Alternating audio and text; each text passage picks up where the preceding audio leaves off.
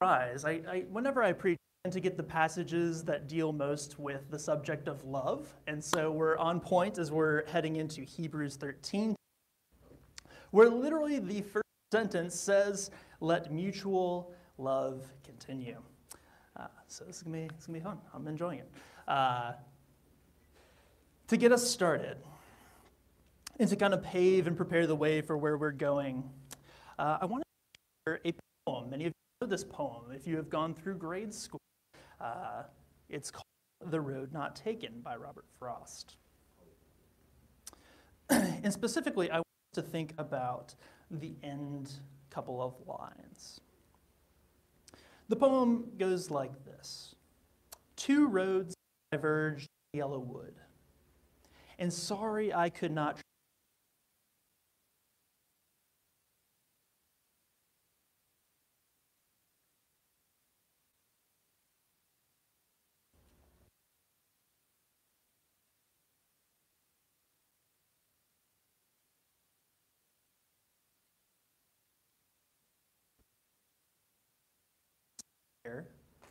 had warned them really about the same. Is this not working? This one? Yeah. This one? Yeah, turn that one off. Turn this one off? Okay. Oh, I got the fun. Yes.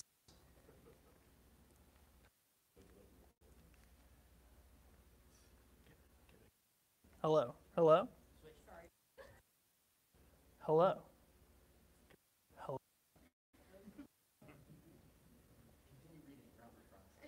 Cool. Back. We're, we're going somewhere. And both that morning equally lay, and leaves no step had trodden black. Oh, I kept the first for another day. Yet, knowing how way leads on to way, I doubt if I ever come back. Fun.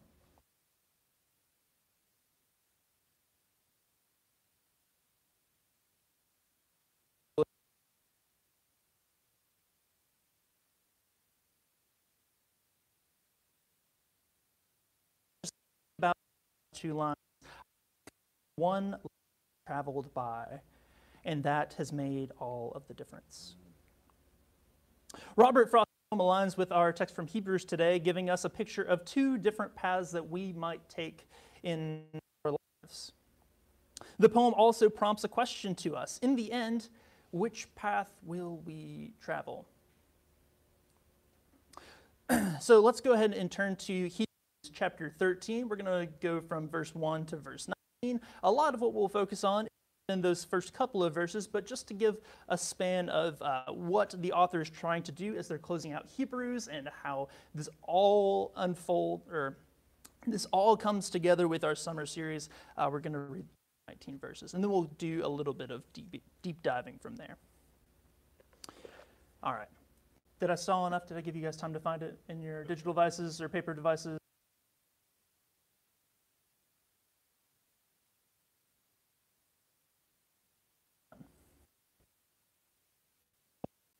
Can do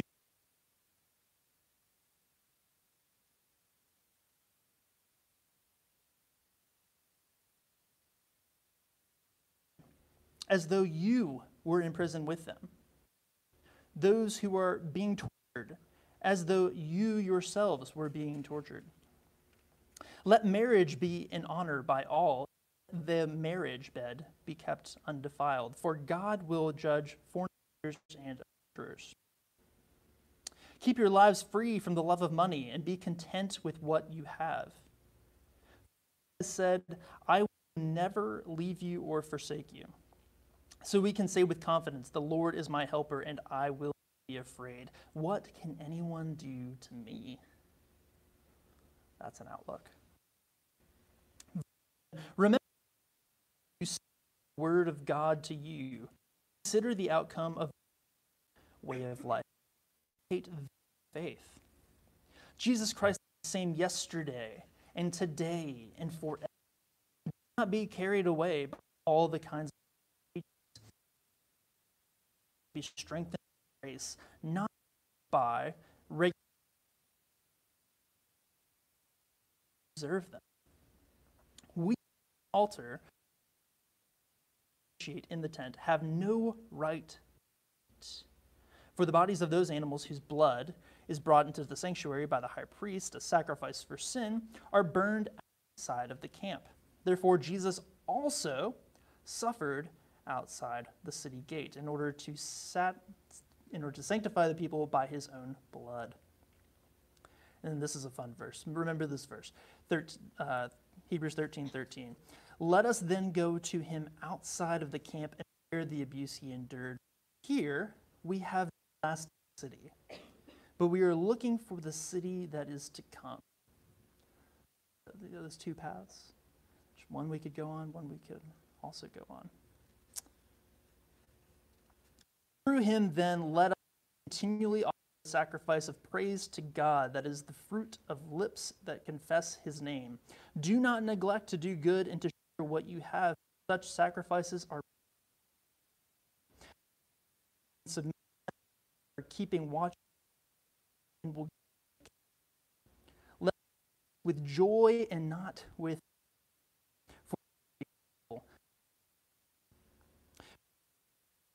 we are sure that we have a clear conscience, desiring to act honorably in all. All the more to do this, so that I may be restored to you very soon. Hebrews 13 through 9. Like I said, we want to kind of uh, focus on these first couple of verses, but I also wanted to give you guys a little bit of a context of where we've been in the letter thus far. Uh, think of it as a very quick review session, right? Uh, so this is written, you guys probably already know this. Uh, this is written to a community undergoing persecution and imprisonment and likely facing a temptation to return to old ways, to go to their old ways of life, their old ways of faith. Some who are new converts Christianity or thinking about going back to Judaism, right? Uh, let's just go back to the way the norm temple practices. Uh, you know, this, there seems to be a lot of friction here. Let's go back. There is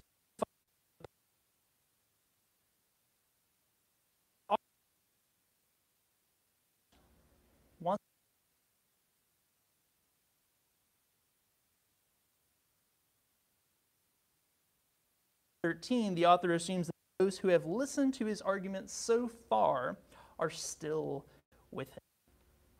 It's kind of like the fact that you're still around, still listening to me. You, you probably care uh, what we have to say, right? But, anyways, it, Hebrews begins with a little statement in Hebrews 1 through 3. They're giving us the big idea. The author is spoke, but speaks to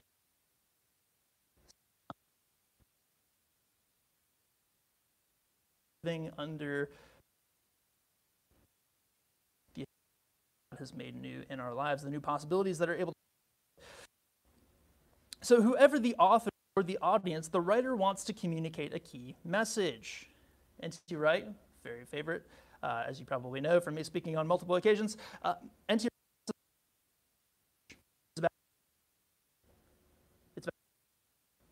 It's about say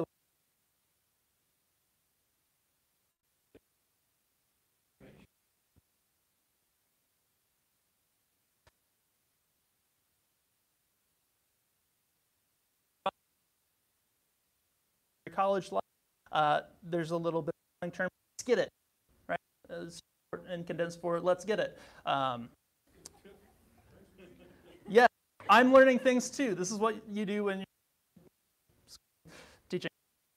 All right. So, anyways, now, now that we have some with us, I don't have for fellow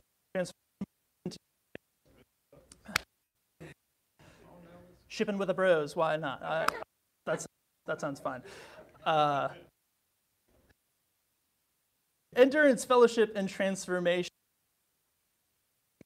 Living life with unity. We're talking about building one another up to sharing life experiences with one another. It's not just how do you checking in? It's uh, actually going, asking the difficult questions, uh, kind of labeling people. Information. The change in our own lives, right? Different Christ. Very covenant law. Right? Life can be lived with these. Hebrews is about endurance. Say endurance. It's about about transformation. The author offers four comparisons that link Christ with important figures in the Old Testament through their message as well. The, second, then there is and Melchizedek, Christ, the new Melchizedek from the order of priests that like never pass away. Uh, fourth, vice covenant. For coincide each of these points and why we remain faithful to Christ. Uh, if you're kind of wondering, wondering more the structure of Hebrews and some of its intricacies and uh, it's really there's even some podcasts a recent uh, series of podcasts that also go on this idea of cities mm, really good check it out that's my plug for today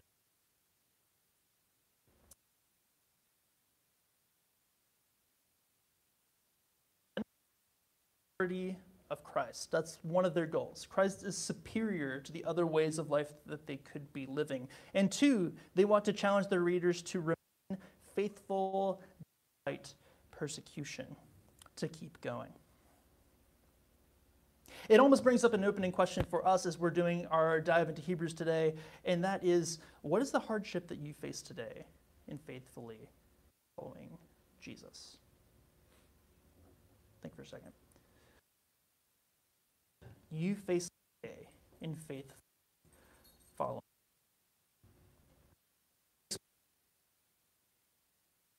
One way you want to compromise your convictions that you see or that you've been taught. About the label of Christian in your circle right now. Do you boldly embrace the standing with Christ?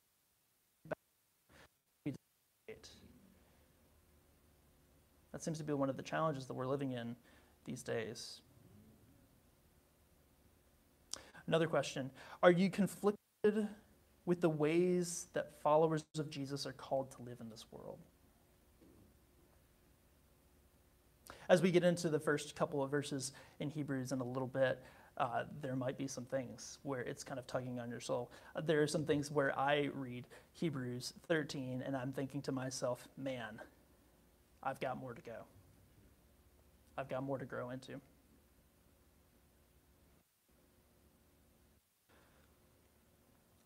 About what it means to read Hebrews 13 as a Christian community today. Having the background ahead of us, let's go and dig in. So, if the bulk of the if if the bulk of this letter is digging into the weeds of the key examples that show Jesus' superiority, to the, to the community that follow these arguments, especially in chapter 2 through 12. Then the final chapter is more focused on practice by using the question how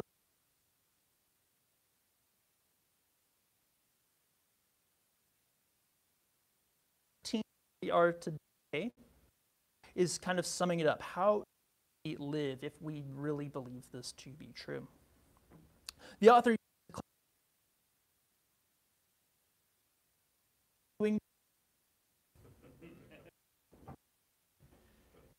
hey, we, are wrapping it up. And you're sitting there with your communion wiper, and you know they're just speaking, speaking, for like 10 more minutes, just wrapping it up, wrapping it up.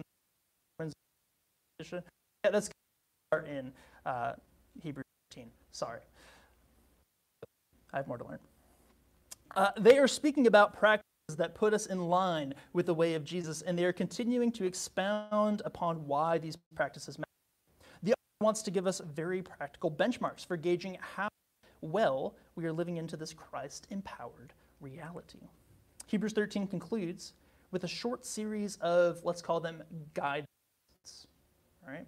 So we're using a navigating metaphor. Guidepost seems like a good one. So if we are followers of Christ, we should prioritize these guideposts for life. To do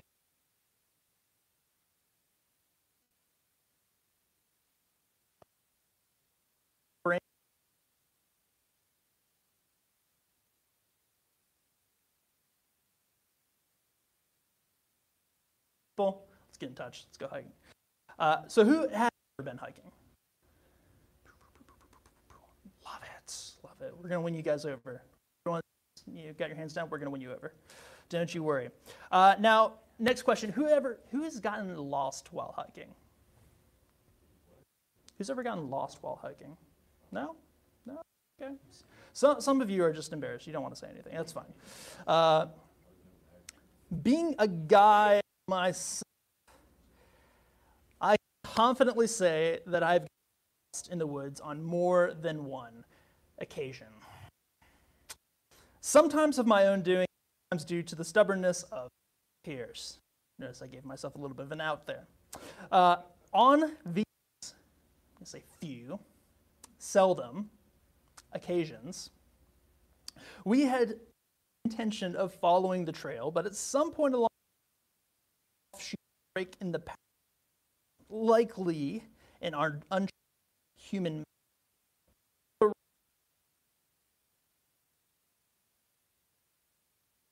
path. On a follow the map, but for some reason we did not ourselves a stranger to or the trail that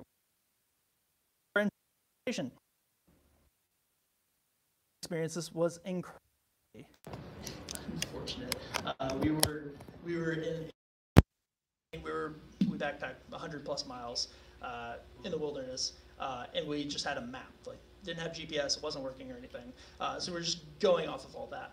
To make matters worse, we were traveling about 13 miles that day, and we got into about where we needed to camp for the night about an hour and a half after nightfall. So it's pitch black up in the mountains. There's no lights whatsoever.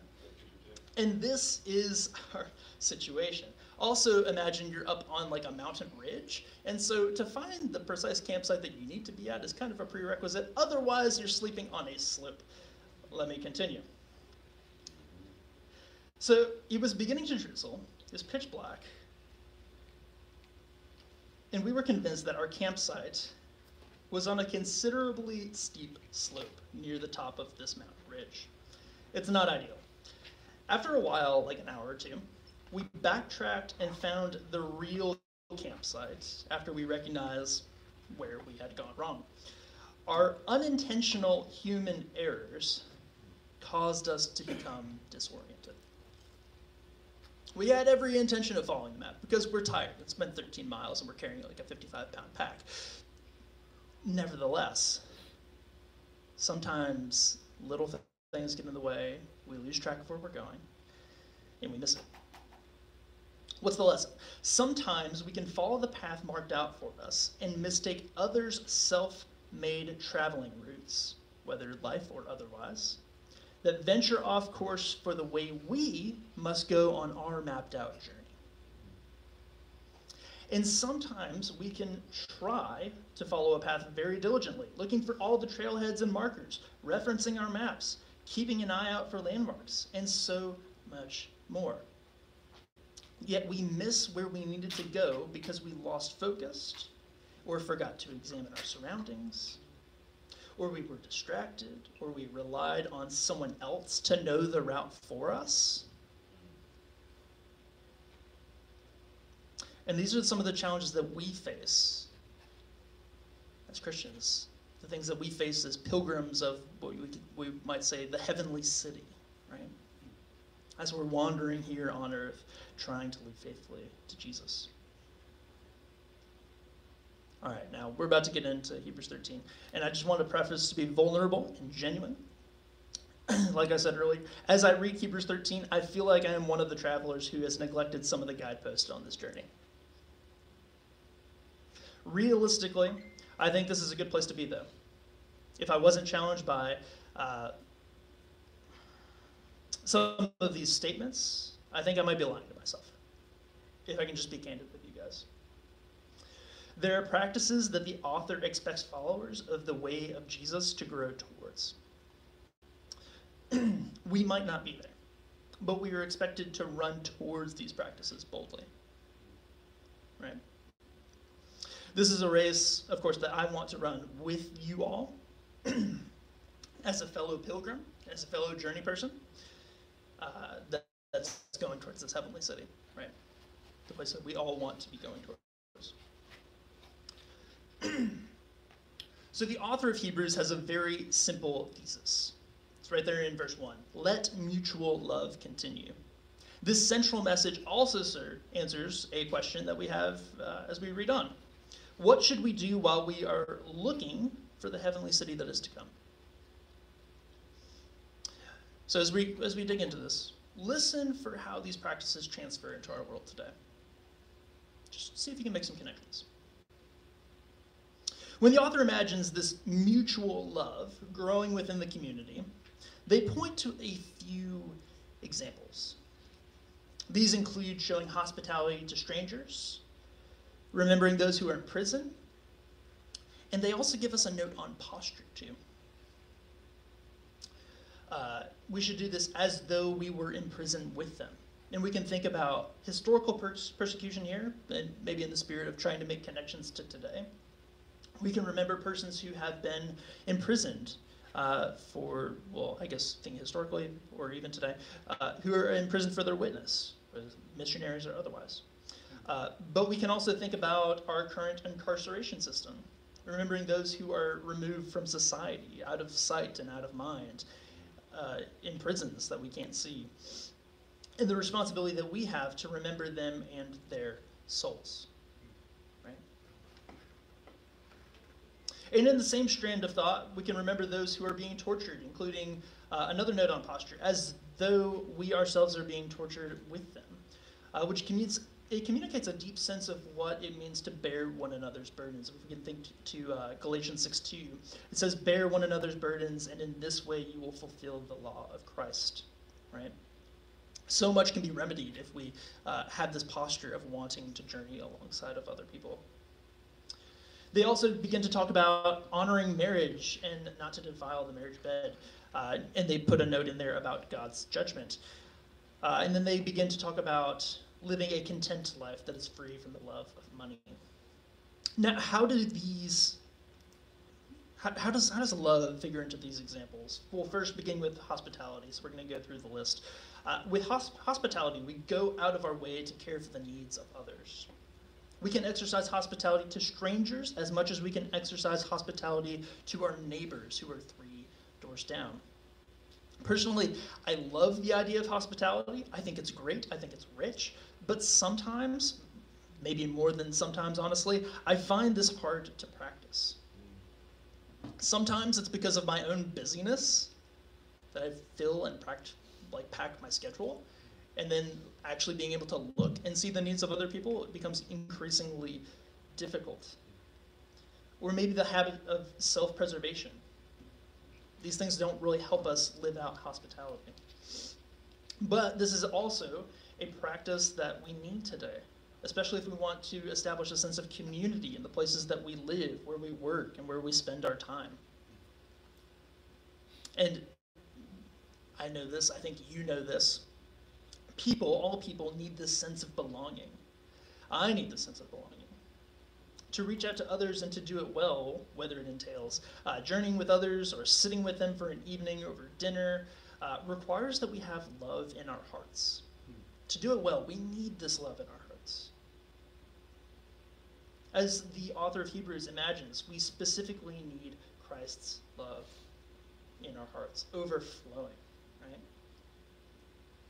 In the backdrop of Hebrews, the author notes uh, opposition wreaking havoc on these Christians and discouraging them from their faith. The author wants to strengthen them from their temptation or turning away, right? We covered this. But the author mentioned, well, the author mentions those in prison and being tortured, and that we should remember them as if their experiences are our own. This task at hand is empathy. Everybody say empathy. Empathy. Empathy. Empathy. Okay. To do empathy well requires that we have a genuine love for our neighbor. Right? We know empathy is, you know, entails like seeking to understand or listening to understand, right? But to do this, we have to have some sort of disposition within our hearts that moves us to want to do this in the first place, right?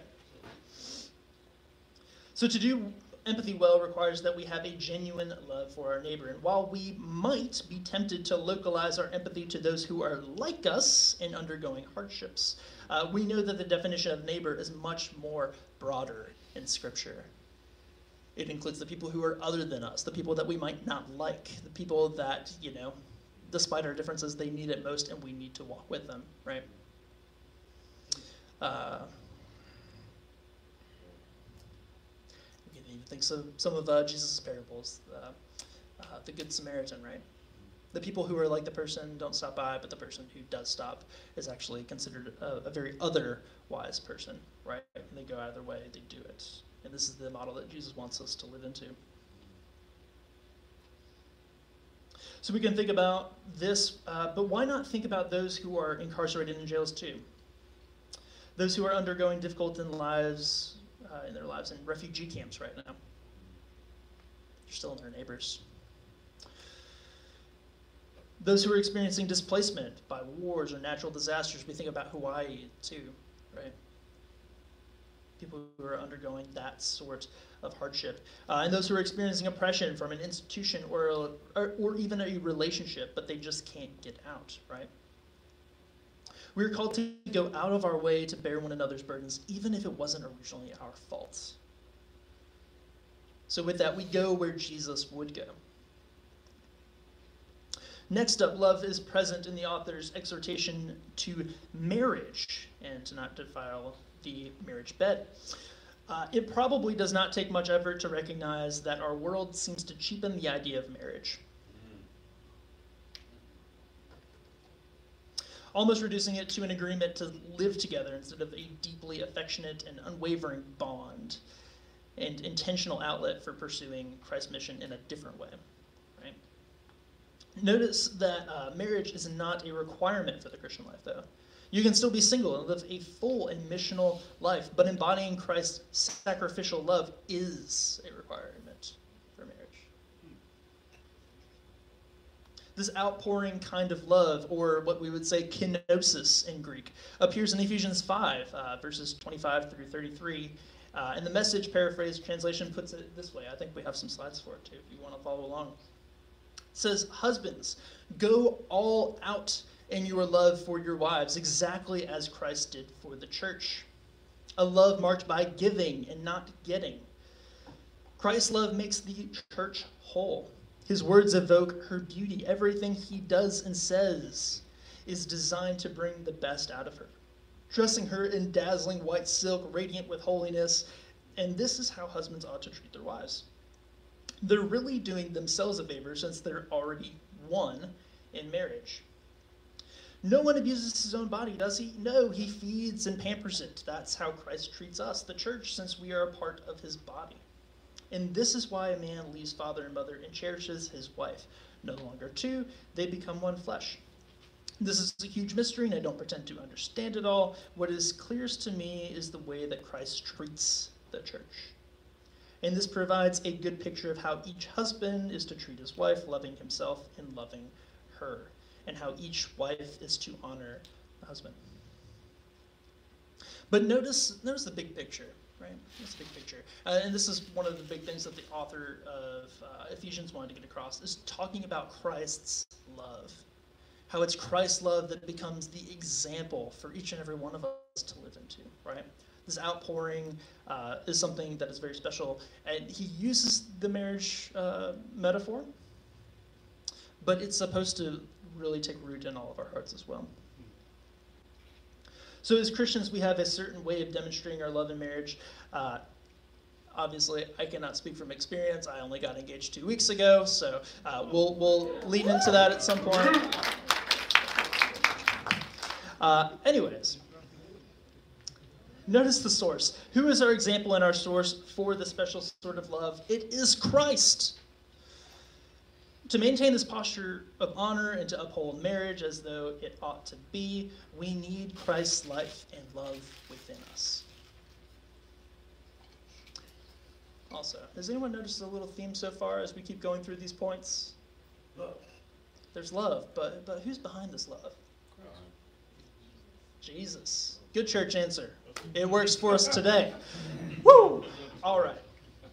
Finally, let's see if you can see if the theme continues. Uh, finally, the author exhorts us as the Christian community to let mutual love continue in the way we approach money. Why would the author place money on this list? Is something that I was wondering. Uh, let's look at 1 Timothy 6.10. I don't know if this is a slide, but I'll share it to you anyways. It's pretty short. Uh, For the love of money is a root of all kinds of evil. And in their eagerness to be rich, some have wandered away from their faith and pierced themselves with many pains. Why is it on the list? Because this is one of the things that can get under our skin, that can reorient our priorities, and can take us away from the life that God wants us to live. Right? Money can threaten our faith, becoming something that we idolize uh, and place our trust in instead of living in the confident disposition of Hebrews 13, where our hearts sing, The Lord is my helper, I will not be afraid. What can anyone do to me? Because our God will not leave us or forsake us. When we are shaped by Christ's presence in our lives, we have a confidence that is distinct from this world and a properly ordered sense of passion and love. We don't let the little things get in our way. We have this commitment to a deep and abiding commitment to Christ and a commitment to love our neighbors. So, in all of this, the author underscores their goal once again Christ is superior and transforms our way of living. Going back to the metaphor, the attentive Jesus follower is like a hiker who diligently and faithfully follows their map, even when it seems countercultural, taking the path that requires their faith in Jesus. Sometimes this way of living can feel like trailblazing, though. Anyone can empathize with that? Sometimes this way of life can feel like trailblazing a new path, where taking the road less traveled feels like taking that path that is overridden with shrubs and undergrowth. And it can feel like we're taking a counterintuitive time, a, a counterintuitive path at times, or a path that seems less safe. But it's in those situations we have to remember who is traveling with us and who is our guide. We can follow this path because we know that Christ goes before us. In fact, this is the next big point that the author of Hebrews wants to take with us. The route Jesus took led him outside of the city. So we should also go to him outside of the city, outside of the city, outside of the camp. Uh, Bible Bible scholar Thomas Long says in his commentary on the Hebrews uh, the trouble of, of the Sinai routes, he's imagining there's two different routes that we can use for this metaphor. There's the Sinai route, which looks like the well-paven one, the one that the whole Jewish world is taking, and then there is the Zion route. The Zion is uh, talking about the heavenly city. Sometimes we think about Jerusalem or the New Jerusalem, right? So we have the old path, the path that's well paved, and we have the new path, the one that looks a little uh, less traveled, mm, maybe maybe not as reliable but we get to this idea of trust. He says the trouble of the Sinai route, back to the mountain in the Old Testament, is being the path people take who rely on their own strength in the triumph of Zion. In contrast, the triumph of the Zion route is the, uh, is the path people take who rely on Christ's guidance, who goes before us. So we're either going towards the old ritual practices, going back to the norms, or we're going with Christ as our leader. The two paths are presented to our senses, and we must choose the path of the world, which is Sinai, or the path of Christ, which is Zion. What's behind the schema? Well, let's think back to Hebrews 12. Uh, the author gives us two settings to guide our contemplation Sinai and Jerusalem. This is the final great contrast in a letter of contrasts, says N.T. Wright. There's contrasts everywhere, and this is like the last big one. In Hebrews, Sinai represents the place where the law was given, and Jerusalem represents the heavenly Jerusalem, the ultimate city where the followers of the way of Jesus are already citizens. Catch that. We are already citizens. If you have, uh, if you have found your life in Christ, you are walking with Him, you are citizens of this heavenly city. But what does that mean? We're, we, we're not actually residing there. What are we then? Uh, Christian tradition would call us pilgrims. We're kind of wandering in a foreign land as we are waiting to get back to our true home. Think of that the idea of being a pilgrim, wandering. Anyways, uh, Wright says, This is the city that cannot be shaken. He's looking at uh, chapter 12, verse 27. And then he says, uh, And then to reflect on it is to have one's resolve stiffened and one's heart warmed for gratitude and worship. Right? So there's not only the commitment to the city, but what it does to us as we follow it. There's even more Old Testament background if you want to look into uh, Isaiah. They have some roots of this idea in the first chapter. Uh, they also kind of bring it up in chapter 60 if you want to like put that in your sermon notes. I wasn't going to go fully into it because, you know, know uh, we'll, we'll save it for another time. Uh, but you can also look at the psalmist, Psalm 48. The psalmist describes this place um, as the city of the great king, which is God's city. Uh, and he invites us to marvel at the city and what it stands for, uh, and so much more. Okay. So we have this idea really emerging from the Hebrew scriptures, this idea of there being two cities, the one where uh, it represents this world, and then the city that represents uh, who Christians are supposed to belong to, the city that we expect and we wait for. Who else talks about these two places? Uh, so St. Augustine is um, one of the most iconic early church fathers, and one of uh, his most famous pieces is called The City of God, or uh, there's a more technical version, but anyways, the city of God. And if you want to sound fan, uh, a little, it's called De Civitas Dei. If you want to sound fancy, you can, you can keep that. That's for you. Uh, Augustine's big idea for writing the city of God is to talk about the spiritual reality of being between two cities, the city of God and the city of this world. These two cities represent distinct spiritual realities. There's the easy path that we might say, which represents the world overtaken by sin and built on the foundation of our own efforts. Then there's the hard path that represents God's heavenly city and the difficulties that we might experience through the backlash against society. Remember the beginning of the letter to the Hebrews. The author addresses folks who are being persecuted and imprisoned for their faith and allegiance to Christ. Uh, so I think I have a quote up here if you want to follow along. Yep, that's one. For the city of the saints is on high, even though it brings forth citizens here below, in whom it is on pilgrimage until the time of its kingdom arrives. Right? So we have the city uh, where we belong to the community of saints scattered throughout the ages and the world, right? Um, and we are partaking in that reality right now. So one, we have this idea of two cities. Uh, if we scroll to the next one, aha. But there's something more about just being two cities, right? There being the easy path and the hard path, and one being the world, one being uh, the city of God. And that's that these two cities have two different types of loves. Okay?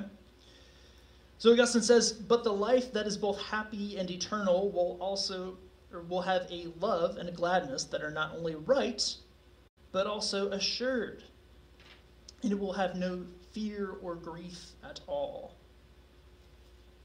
Right? So this is this is what we're looking towards. Uh, this life where we will not have fear, where we, know, will, we will have no pain. Okay? So there's the eschatological city. Uh, let's go down to the new, next one. And there we go here's the iconic line. You essentially read like 800 pages, and then you get to this one paragraph, and this is like the one that everyone loves to quote. Uh, it's I, am a nerd, so I like reading it anyways. But still, this is this is the big one. If you if you want to take this one away, get a screenshot. Get some good background there. yeah, here we go. Uh, two loves then, two loves then have made two cities. We're just not just talking about physical landmarks now. Now we're talking about uh, quality landmarks, two different types of love. Two loves then have made two cities love of self, even to the point of contempt for God, made the earthly city, and love of God, even to the point of contempt for self, made the heavenly city. Thus, the former glorifies in itself, and the latter glorifies in the Lord. The former seeks its glory from men, but the latter finds its highest glory in God, the witness of our conscience. The former lifts up its head in its own glory. The latter says to its God, My glory in the one who lifts up my head. In the former, the lust for dominion dominates both its princes and nations and its subjugates. But in the latter, both leaders and followers serve one another in love. The leaders by their counsel, the followers by their obedience. The former, its own strength displayed in men of power, the latter says to its God, I love you, O Lord, my strength. Talk about some more contrasts. Mm-hmm. There are two ways that we can approach love. There is the self love, the uh, almost self empowering, the vain love, but then there is the mutual love, the love that we have in a community, the love that we have when Jesus reorients our desires. So, for this present cultural moment, we are living in the murky middle. The two cities or the two paths inhabit similar spaces right now and we cannot live wholly in one or the other. But there will be a time when we will wholly belong to one or the other. When we speak of Christ uh, initiating his rule and reign on earth, we really do mean that Christ sent out his followers to be the light and to bring others into this good news, right? We are still experiencing parts of this heavenly city, of God's city, right? Uh, someone used this uh, metaphor a couple of weeks ago, and it, it really helped me think about uh, the times that we're living in, and maybe it helps you think about it too. Uh, they use this metaphor of a court trial because there seems to be like a lot of that sort of language in Scripture, uh, and the way that they thought about this was that on the cross with Jesus, Jesus's death and resurrection, right? This is the conviction of the devil, right? It's saying, hey, you are guilty, you are defeated, this is over. Yep. And then we are looking forward to the time of the sentencing when actually death is defeated, when we are living in that true freedom. And right now we're in the time between the conviction and that sentencing. So until then, the church's leaders are setting an example to follow, but ultimately all things come back to Jesus the Messiah. And this leads to encouragement to continue in the faith instead of going back to the place that looks safe and secure. And as the benediction will reveal, the source of our ability to live into these day to day practices in Jesus, who will make you complete in every good work so that you may do his will. Right? Jesus loves us, or Jesus' love in us transforms the way that we live in the world. He will transform the way that we live in the world.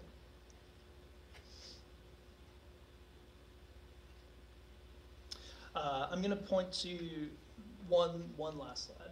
Uh, it's from Dietrich Bonhoeffer. He gives us some valuable ways of thinking about living in the world today.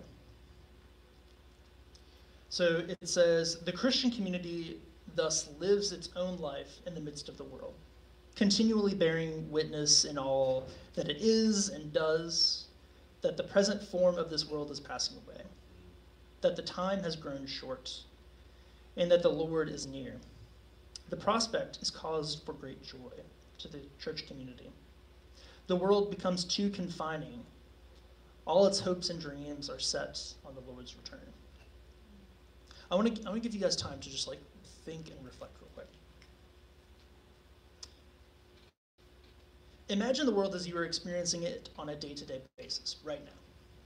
Imagine imagine your world. Maybe maybe close your eyes to help to help foster this. What do you see?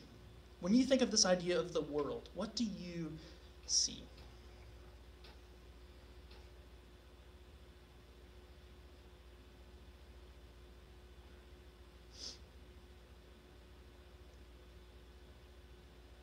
Continue thinking if you need to. I want to ask you another question. What is the world doing that is passing away? You have this idea of something passing away. It not being able to stand because it's not built on a solid foundation. What, what is it that's passing away?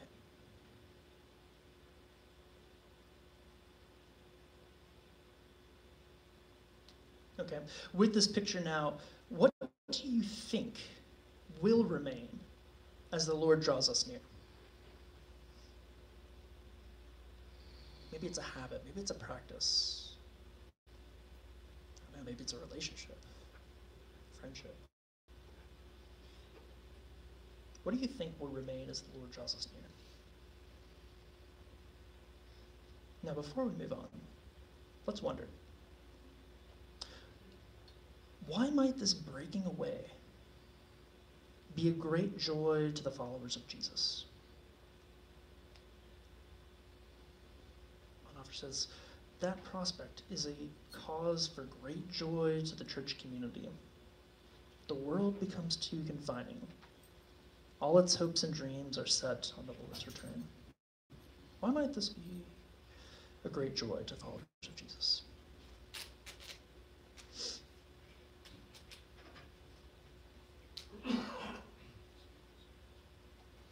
Okay, next slide. Uh, the community members, Bonhoeffer says, still walk in the flesh, but their eyes are turned to heaven.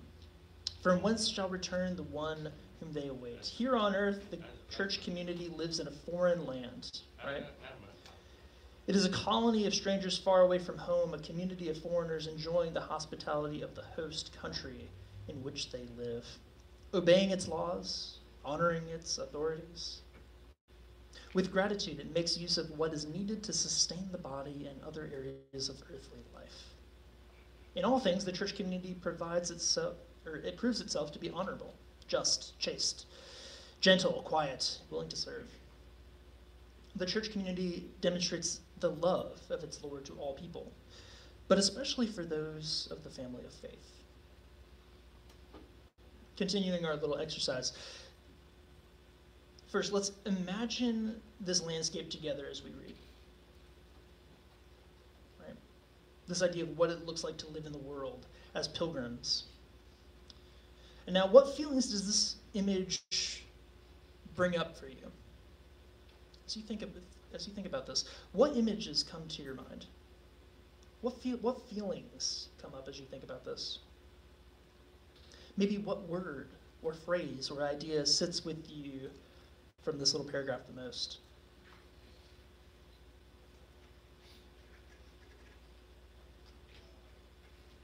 Bonhoeffer wants us to picture how Scripture wants us to walk in the world as we passionately pursue Christ with others. And this is walking in love and humility. Final slide, and then, like the author of Hebrews, I, I promise I am wrapping In suffering, the church community is patient and joyful, taking pride in its tribulation. The church community lives its own life subject to a foreign authority and foreign justice.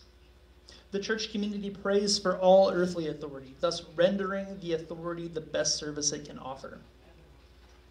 But the church community is merely passing through its host country. Let me say that again.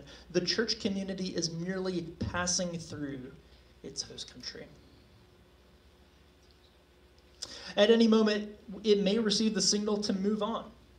Then the church community will break camp, leaving behind all worldly friends and relatives and following only the voice of the one who has called it. Who can guess who that voice is? You got it. The church community leaves the foreign country and moves onward towards its heavenly home. My question to you coming from the author of Hebrews. Are you ready to continue persevering on this journey? Are you ready to continue persevering on this journey? Like the author of Hebrews, I want to echo their exhortations, which is this keep going. Keep going.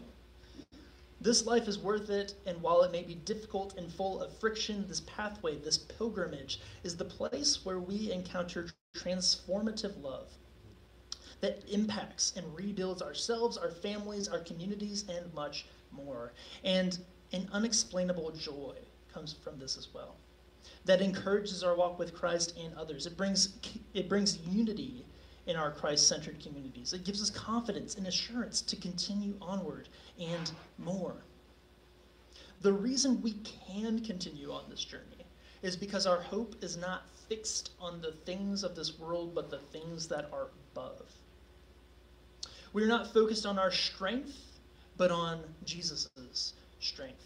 And we know that ultimately we are not home yet. And the reason we are still here is that there is still work to be done so that others might experience this kind of love. So, last word church, love Chapel Hill. Let mutual love continue. Let's get after it together. So, on the night that Christ ate at the table with his community of pilgrims, he took bread and said, This is my body broken for you.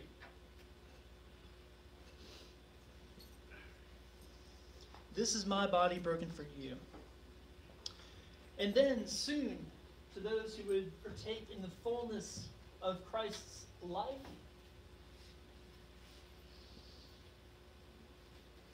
undergoing the hardships of following Christ, but also the transformative love and explainable joy that comes from this awesome relationship, he took the cup and he said, This is my blood of the new covenant, poured out for you for the forgiveness of sins. This is the real way to live. And then he said, Drink this in remembrance of me. Church family, I want to invite you to the table this morning uh, as we continue to run the race with Christ. Uh, in a moment, we're going to have folks, I think, just kind of come as you will. We'll start with the front couple of rows, we'll filter on through, uh, and then we'll come back on the other side. Once again, church, as you uh, take communion this morning, maybe think to yourself, what does it look like for me on this race, on this journey to let mutual love continue um, in my relationships, in the way that I think about my world,